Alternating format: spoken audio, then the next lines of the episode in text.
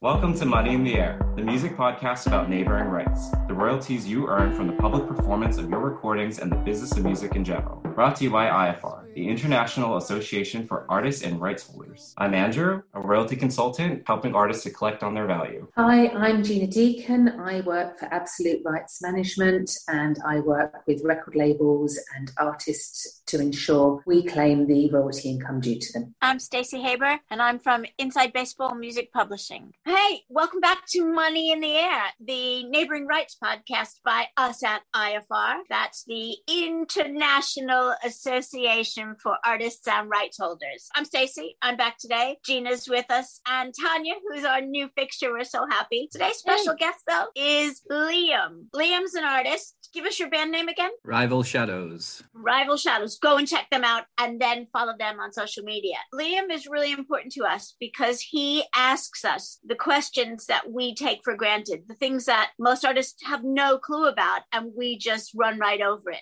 So this is your show today, Liam. What's the very first question you want to ask us? Well, I guess I would say my first question is who really are the IFR? Mostly people who work in the neighboring rights arena and have found tremendous problems and have come together to lobby for changes in legislation around the world and within the organizations that collect this royalty around the world. I personally am not a representative, but I am a lawyer so I have been on the fighting end, fighting for the royalty for artists, but musicians, independent label owners, DIY artists who own their own recordings, anybody who is played on a recording or owns a recording and is entitled to a royalty when it's played in public should be a member of IFR and should be collecting their neighboring rights royalties. And IFR exists because they're not. So we want to teach you what the royalty is and how you can collect it. So does that help you understand? Understand what the neighboring rights royalty is? Not not too much because really my knowledge of royalties, full stop, is not great. I think it's the same for for many artists, and I think the reason is when it comes to royalties, it's attached to streams, and the general perception of streams is that they're worth nothing. There's not a lot of time, and when you look at the subject matter, it's really dense. We'd much rather be spending that time actually making music and playing music. So to invest that amount of time, the return on that doesn't seem like it's it's it's worthwhile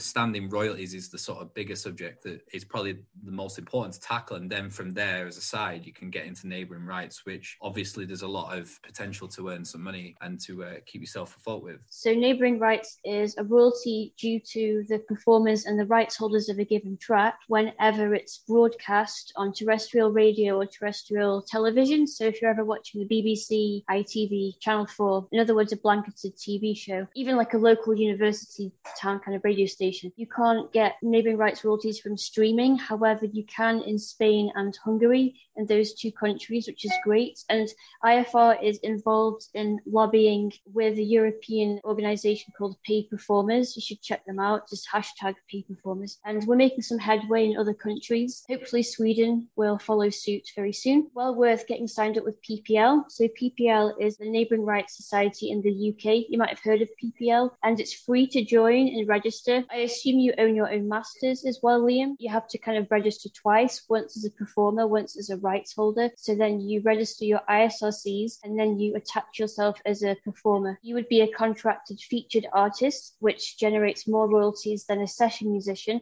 which falls under non featured artists. Do you want this to be your career? Yeah. You want to make money from it? Yes. Then it is part of your business to learn about royalties. And we're teaching you about one royalty stream that you have to do a minimum amount of work today for money that might come in. Anytime your music is played in public, not streaming, you're entitled to a royalty. Do a little bit of the work now, and then when you get famous and you have a bigger catalog, hire a representative to do that work for you. Don't say that you want it to be your career if you're not willing to work to earn the money. You would never tell your boss, don't pay me, I'll do that for free. Look at all your titles, go to PPL and register as the rights holder and as the performer. And if you find it difficult, call one of us and we'll mm-hmm. sit on the phone with you while you're doing the registration and help you answer the questions. I'll uh, I'll hold you to that. It's like a lot of work, but it isn't. The key is organization. I would suggest that you sit down and you just write a list of everything that you've recorded on or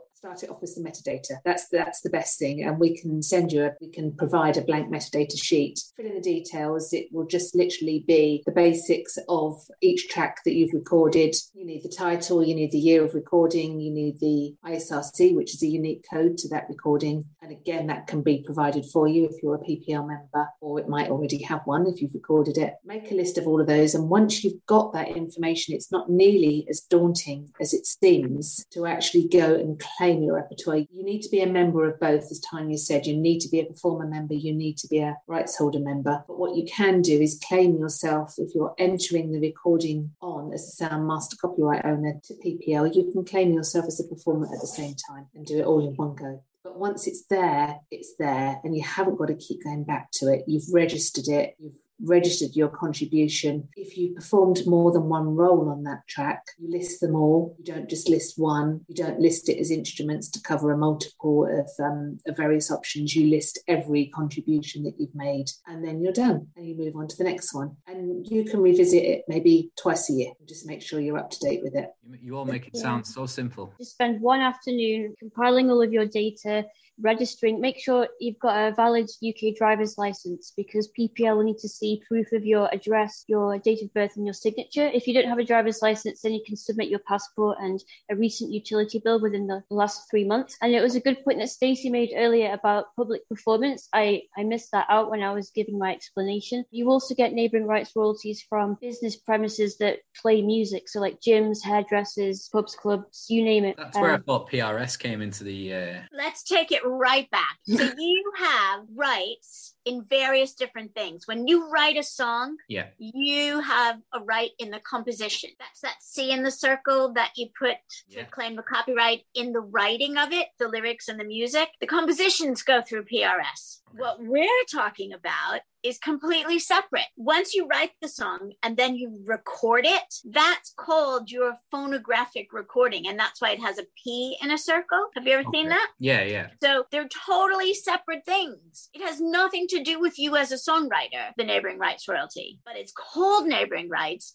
because it sits next to, it lives next door to the songwriting royalty that PRS collects. But it's your recording royalty for public performance versus the songwriting royalty for public performance. If you open up a shop tomorrow and you're going to play recorded music or the radio in your shop, you need a license from both PRS and PPL. And when you do a gig and a venue plays your recorded music before you play live, yeah. you're entitled to that, to the neighboring rights royalty for that. I've basically mentioned it in the past. I think in a conversation I've had with yourself, Stacey, about what I personally use. So I use just to fill you you two in. I use CD Baby Pro to collect mm-hmm. the royalty side. What side of that are they collecting, and what side are they not collecting? That's publishing. They're collecting your songwriting royalties, so your PRS. Is CD Baby also your distributor for the recordings? Yeah, that's the, the only channel I really go through. Okay, so they will give you the ISRC numbers. Yes, yeah, yeah, they yeah. Okay, and so is the pro part the publishing part because I didn't even know that was a thing. Cool. Yeah, it is. It's a new thing. Yeah. That's great. Good. So I'm learning too. Thanks. Does CD Baby collect unregistered neighboring rights with PPL? No. No. Okay. So that's good to know as well. CD Baby distributes your stuff digitally and physically if you have that option. They publish you, but then separately, you independently have to do your neighboring rights and join PPL. And as Gina was saying, which is a great point, it's a once. It's just a one-off thing. You just register your track once, and you don't have to redo it or renew. You join once, you register a track once, that is it. Okay, that's good. Unless you're success really successful and somebody licenses the track and puts it out on a compilation or in a movie and a soundtrack album, then you have to register those additional ISRC numbers because you want to get paid on every version. Ah. And if you do a remix or a remaster and you have a new ISRC number, register those too. You do covers, you can register your cover recordings with PPL, but you couldn't register them at PRS because you didn't write them. Mm-hmm. Ah, so how much are we, I guess in a percentage term, how much are we really ignoring then as musicians when you take PPL out of the equation? Quite a lot to say half of your royalties or potential royalties. I didn't expect it to be that much, and that just that that stuff sort of goes under the radar because, like I say, a lot of the the marketed stuff and a lot of the stuff that is mentioned to musicians, at least on the the distribution side, is is all tied to the the PRS side. And if that's that's being claimed, that's being claim that's great but the ppl side is something that i'm completely new to as a term and instantly that's essentially doubled like what i can take back from the music and just the thing is you never know which track it is that's going to be the one that's going to bring in the money. Obviously, the ones that played on the radio, we all know they're going to be great, but there can be some surprises, some that get played that you're not even aware of. And you would be doubling up because you would be collecting the label share and would be collecting your performer share as well. Because it's free to join both, because it's free to register, because it's easy once you get into it and get going, there really isn't any reason why you shouldn't do it because the only person that's missing out is you. For PPL to be free straight from the off, it seems uh, seems like a no brainer, and it's uh, it's really strange how well, for one, I didn't know about it, and as far as I'm aware, a lot of my friends as well aren't, aren't actually aware of it. Thank you so much for joining us today, Liam. Thank you, ladies. This has been a pleasure as always. Everybody, join IFR, ifr.co.uk. Go to the membership section. All the information we talked about is there so you can have a refresher. Thanks for listening. See you next week.